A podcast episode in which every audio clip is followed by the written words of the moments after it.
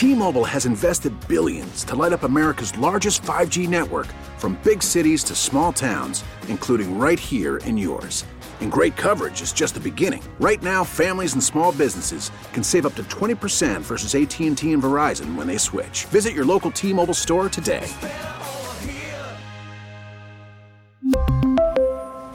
Plan savings with 3 lines of T-Mobile Essentials versus comparable available plans. Plan features and taxes and fees may vary. To Face Connecticut, an in-depth look at today's issues. Good morning and welcome to another edition of Face Connecticut on WTIC News Talk 1080, WTIC FM, and WTIC.com. Aaron Kupec with you this Sunday morning, coming to you from the Connecticut Fire Academy in Windsor Locks. We are pleased to be joined by Alan Zygmunt. He is the Public Education Coordinator for the Fire Academy, part of the Department of Emergency Services and Public Protection. Good morning to you, sir. Good morning. A pleasure to be here, sir. We are talking summer fire safety.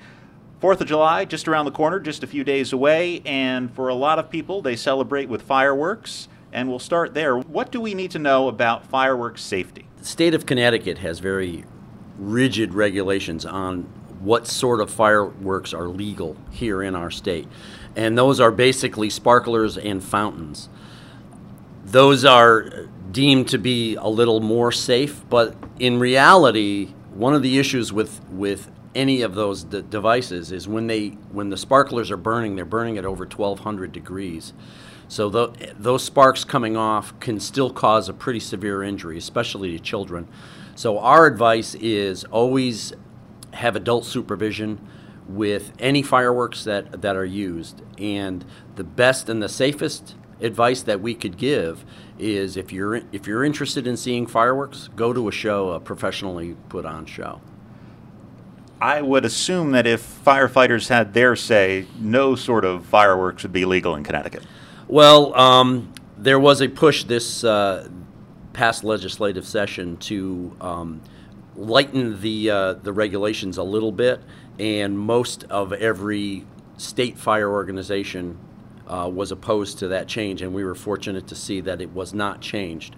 So that is one thing. Um, still, though, we know that it's it's just simple to to go out of state and purchase fireworks that would be illegal to sell here in Connecticut, and you could still get them, and people do d- set those off. And if you do look at those, they always say light fuse and get away, because the danger of any firework is is substantial, and people have to be very very careful with them.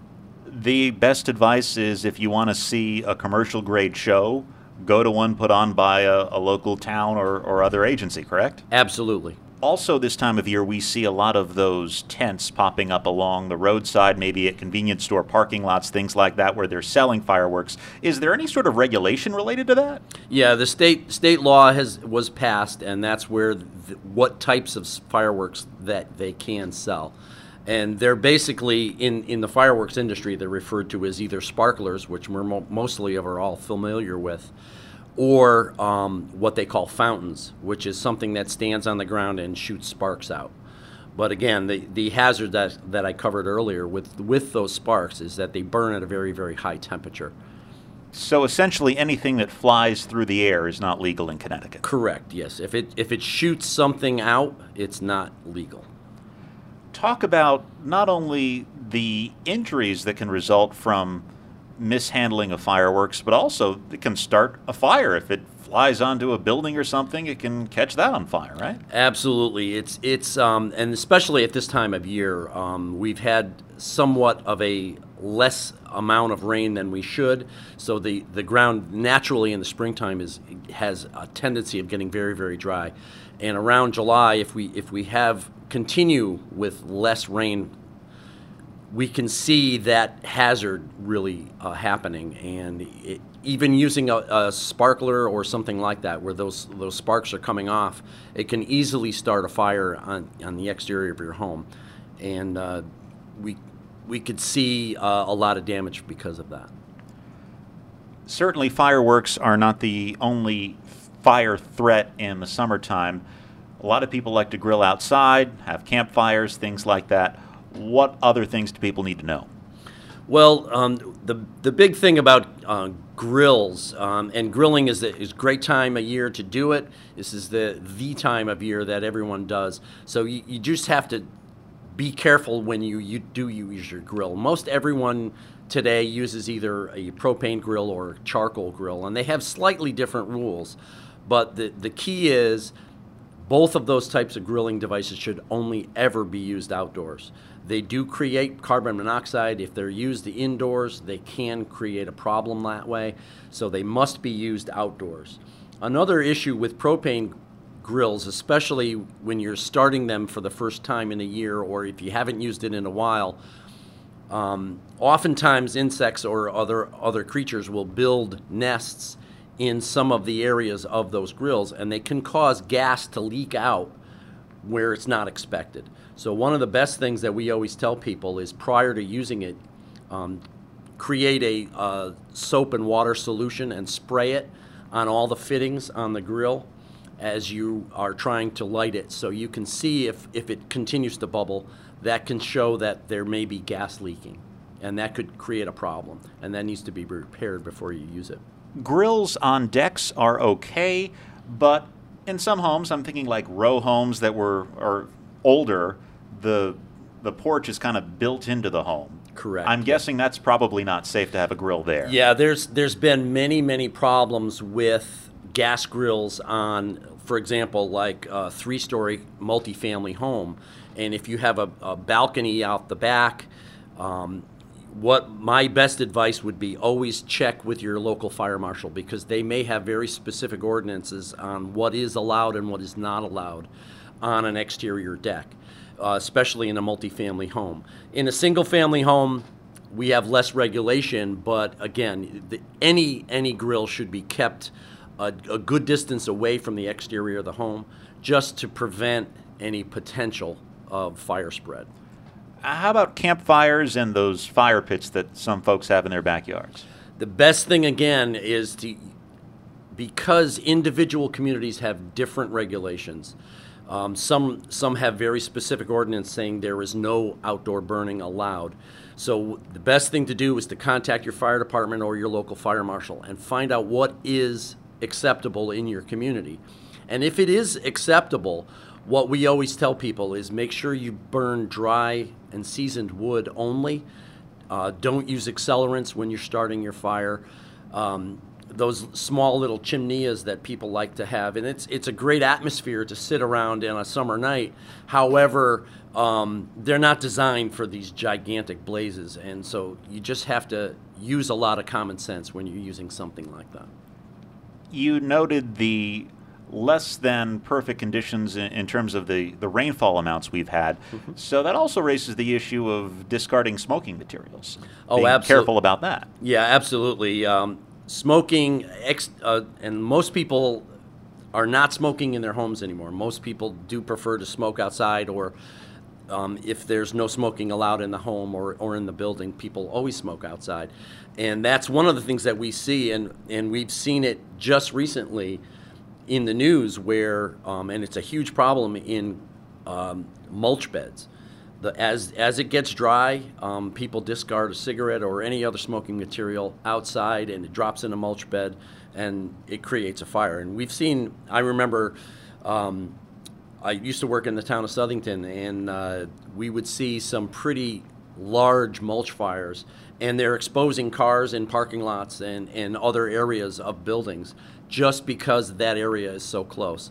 So um, when it is dry, always put out your smoking materials completely and dispose of them in the proper receptacle. I know we've just started summer, but as we enter the fall and the leaves come to the ground, years and years ago, people would rake them up and burn them in some cases. Is that ever acceptable these days? No, there's um, um, the state forest fire regulations do not allow burning of leaves, though most communities nowadays either collect them as part of their public works, or in other communities you can actually bring them to a location and they will mulch them and create compost for them. So, so your community actually helps you to create basically free fertilizer for your gardens and, and other things. So if you do follow those regulations in your own community, the leaves actually conserve a, a real good purpose. What what most people would use to use them for in the in the past anyway. Firefighting is a tough job under the best of conditions. But when you're talking about fighting a, a forest fire in rough terrain, that can really pose a challenge, and people need to keep that in mind when they're, you know, starting a campfire, maybe at a campground, or discarding smoking materials in the forest, right? Absolutely, um, it's a huge problem, and we see we see fires out out west that are gigantic. And fortunately, we don't have the same environmental conditions here in the state of Connecticut. However, we've seen hundreds of acres burning in our state at various times. And there's always one or two periods of the year that are so severely dry. They typically would, uh, the meteorologists call them red flag days. Those are really, really important to hear about. When it is extremely dry or very dry conditions, just avoid burning outdoors at all times. You have to be incredibly careful with anything that is that is being disposed of outside because those fires can start very very small and they can spread very very rapidly. When it's not a red flag day and say you're you're camping and you have a fire, what's the best advice in terms of making sure that fire is out before you vacate the area? Well, the the fire the the coals from the fire can hold their heat for well over 24 hours in some cases.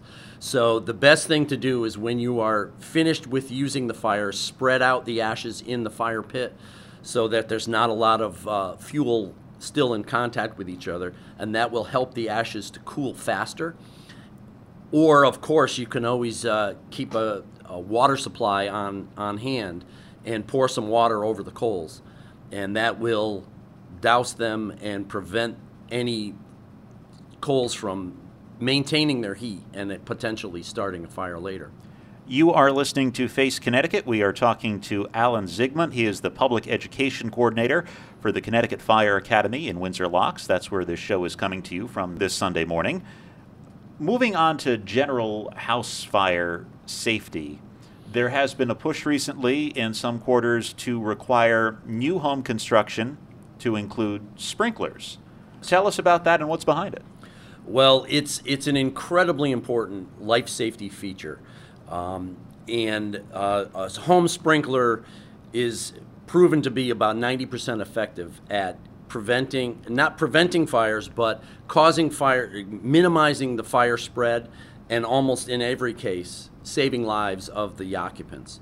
So it's an incredibly important feature, and if people are building new homes, the concept is that if if legislation was passed that would require them, we could actually see a massive decrease in fire loss in this country. And there's some communities elsewhere in the in the nation that have done this for a long, long period of time, and they've already seen statistically a huge decrease in fire deaths and fire property loss from that. However, there's a lot of there's a lot of pushback on that sort of legislation, so it's still being discussed. Though, as a fire service professional, um, the value of a home fire sprinkler system inside your home cannot be underestimated. It will save lives in every case. I gather a lot of the pushback has to do with the, the cost of, of adding this feature into new construction. Absolutely. Um, that's what most people look at, and it Will it increase cost of, of new construction? Yes, it will. However, the costs are not anywhere near what is usually talked about. You're talking about in the cost of a of a typical home, just a few thousand dollars of added cost for your family's life safety. To me, that that means a lot, and it's definitely worth every penny. And most fire fatalities, I would gather, occur in residences. Correct? Absolutely. About 75 to 80 percent of all fires in this country, especially fatal fires, they all happen in single family homes. Where most people think about uh, you go to a movie theater or a stadium or even in a large apartment building, all of those have fire code regulations, and almost all of those buildings are already sprinklered. The reason we don't see a lot of fire deaths there is because those sprinklers are combating the fire immediately when the fire starts. And that's the, the benefit of a sprinkler. The sprinklers go off only in the direct vicinity of the fire because they're activated only by heat, and only the number of sprinklers that are required to go off go off. So they immediately confine and extinguish the fire and prevent the fire from going anywhere else. I would also think that in commercial buildings, we we are there during the day and we're not sleeping there as we do in our homes, and, and that's another factor. Yeah, absolutely. Um, we we sprinkler our schools, we sprinkler our hospitals, and some of those areas, um, obviously hospitals, would have some people that are sleeping at times. But again, you don't hear about large loss of life in those sorts of buildings. So th- the key is if we have sprinklers inside buildings, um, especially our single-family homes that are generally made out of wood and other combustible materials, they are definitely going to save our lives. Talk about the importance of smoke detectors and CO detectors in a home. How often should those be checked or changed and batteries replaced, things like that? Well, we should be checking all of the detectors or, or alarms in our home at least monthly, just to make sure that everything's working. Obviously, they they should chirp and let us know that the batteries are are getting low, and then we should immediately change them if they do that. However, they might be in a remote area; we might not hear them. So the key is to check them monthly. And then also on the back of all smoke detectors and carbon monoxide detectors, there is a date of manufacture, and every uh, CO and smoke alarm should be changed after about 10 years because they do deteriorate over time. And uh, it's a sm- again for 30 or 40 dollars of multi- putting multiple smoke detectors in your home, one on each level, one outside every sleeping area or in each sleeping area, just to notify um, the occupants of a potential problem somewhere in the home is incredibly important. And the state of Connecticut Fire Code actually has already included that in even single family homes where they require some degree of smoke detection in those homes. So it's there already, and most of those smoke alarms are what we call interconnected. So even if you have smoke alarms in the basement that are sensing something, you on the second floor in your bedroom, your smoke detector will go off to warn you of the potential problem.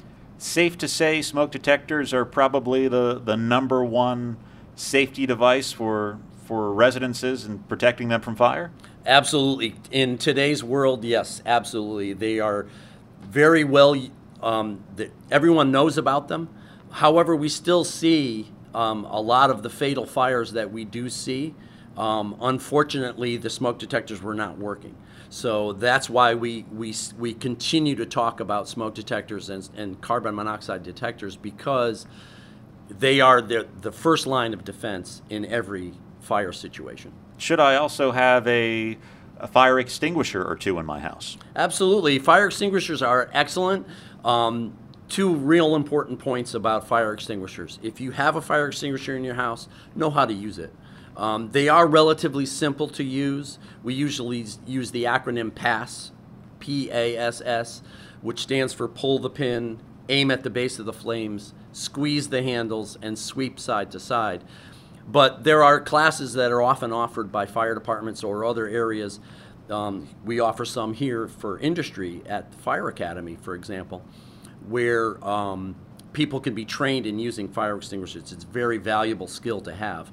The other thing, the other point that I'd like to make about extinguishers, if you put one in your home, make sure you can get at it. If you put it like under your kitchen sink and it's way in the back because you never use it, if you have a stovetop fire and you start looking around to grab it, it needs to be in an accessible location where you could get to it quickly and it's you don't have to pass a fire to get to it. Also, i- i- it seems over the years, I recall a number of stories in the news about someone trying to put out a fire on their own before calling for help. Yes. When do you make that decision to call 911 instead of pulling out the fire extinguisher on your own? even in every smoke or fire extinguisher class that I've ever been involved in, that is still your first and best choice. 911 is always your first option in every case. Even if you say this is a small fire and I know I can put it out with an extinguisher, that's fine. Call 911, and then get your extinguisher. And even if you do put it out, does that mean the fire department shouldn't come? No, they should because they will have other materials and, ava- and equipment to check to make sure the fire hasn't spread in places you can't see. And also, if there if there ends up being any sort of insurance claim because of that, the fire department needs to be there to document that the fire did happen. So calling 911 is always the best first option. We're here at the Connecticut Fire Academy. Do all firefighters in Connecticut go through this facility? Pretty much, um, one of our, our major missions is to provide training and education for all firefighters in the state of Connecticut. And we organize most of all the firefighter training, not necessarily at this location, but through this location. There are regional schools as well. Correct. Yes, there are several regional schools throughout the state that that run. The programs are the same, but they run them in their local areas to make it more convenient for people to to get to those places. There's a continuing education element as well. It's not as if you graduate from the academy and then never come back here again. No, most most uh, most firefighters will tell you that um, when you stop learning about being a firefighter, you should retire, and and that's true. I mean, I'm I've retired from the town of Southington um, after 30 years. However, I still take classes to this day because there's always something more to know and there's always something more to learn. And firefighting is like that. As as we as technology changes and, and as buildings change, we need to stay on top of that at all times. And there's always there's always additional courses being offered and created to keep us in the most current state. There's a split between professional fire departments where the members are paid and mm-hmm. volunteer firefighters or fire departments in Connecticut. And volunteer departments really need members, don't they? Absolutely. About 70% of all firefighters in, in the state of Connecticut are volunteers. And volunteers, uh, volunteer departments are almost always re- recruiting for manpower. So if you're if you know whether your town has a has a volunteer fire service or even if you don't, contact the fire department if you are interested because they are always in need of help. And um, in today's society, it's becoming very, very difficult for people to give of their time like they used to. Um, and that's why volunteer departments are always looking for more people. So if you're interested in, in being a fire fighter and helping your community, um, the, the benefits for the community are, are obvious for fire safety and, and public safety, but much more than that, it helps to keep budgets low and helps to uh, prevent um, excessive costs of government. So it a volunteer fire service is, is very beneficial, especially in a small community. So look at that, and uh, if you're interested, join up and be a volunteer. Is the training often provided at no cost? Yes, in mo- almost every case. Um, as once you join, they will pr- they will send you to school. They will send you to all the training, as well as the training that they perform in house. Roughly, how long does it take to be trained as a firefighter in Connecticut? Um, it, it varies. I mean, the, the basic classes that we have, there's there's several certification classes that require testing at the end. Uh, firefighter one and firefighter two. Those they they're several hundred they're hundred hours, 160 or 180 hours or so for each class. However, um, a lot of departments will allow members to take up to a year to get those done. So they can go on weekends or at night when it's more convenient for people who work five days a week. He is Alan Zygmunt, the Public Education Coordinator at the Connecticut Fire Academy in Windsor Locks. Thanks so much for joining us this morning. Thank you for having me and uh, stay fire safe. Thanks for listening to Face Connecticut. I'm Aaron Kupec. Enjoy the balance of your weekend. Face Connecticut is a production of the News and Public Affairs Department of WTIC Radio.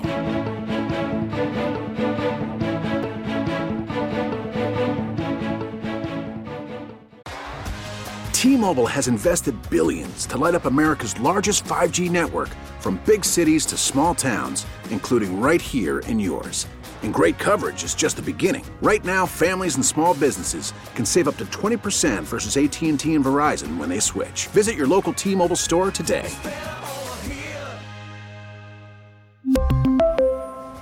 Plan savings with three lines of T Mobile Essentials versus comparable available plans. Plan features and taxes and fees may vary.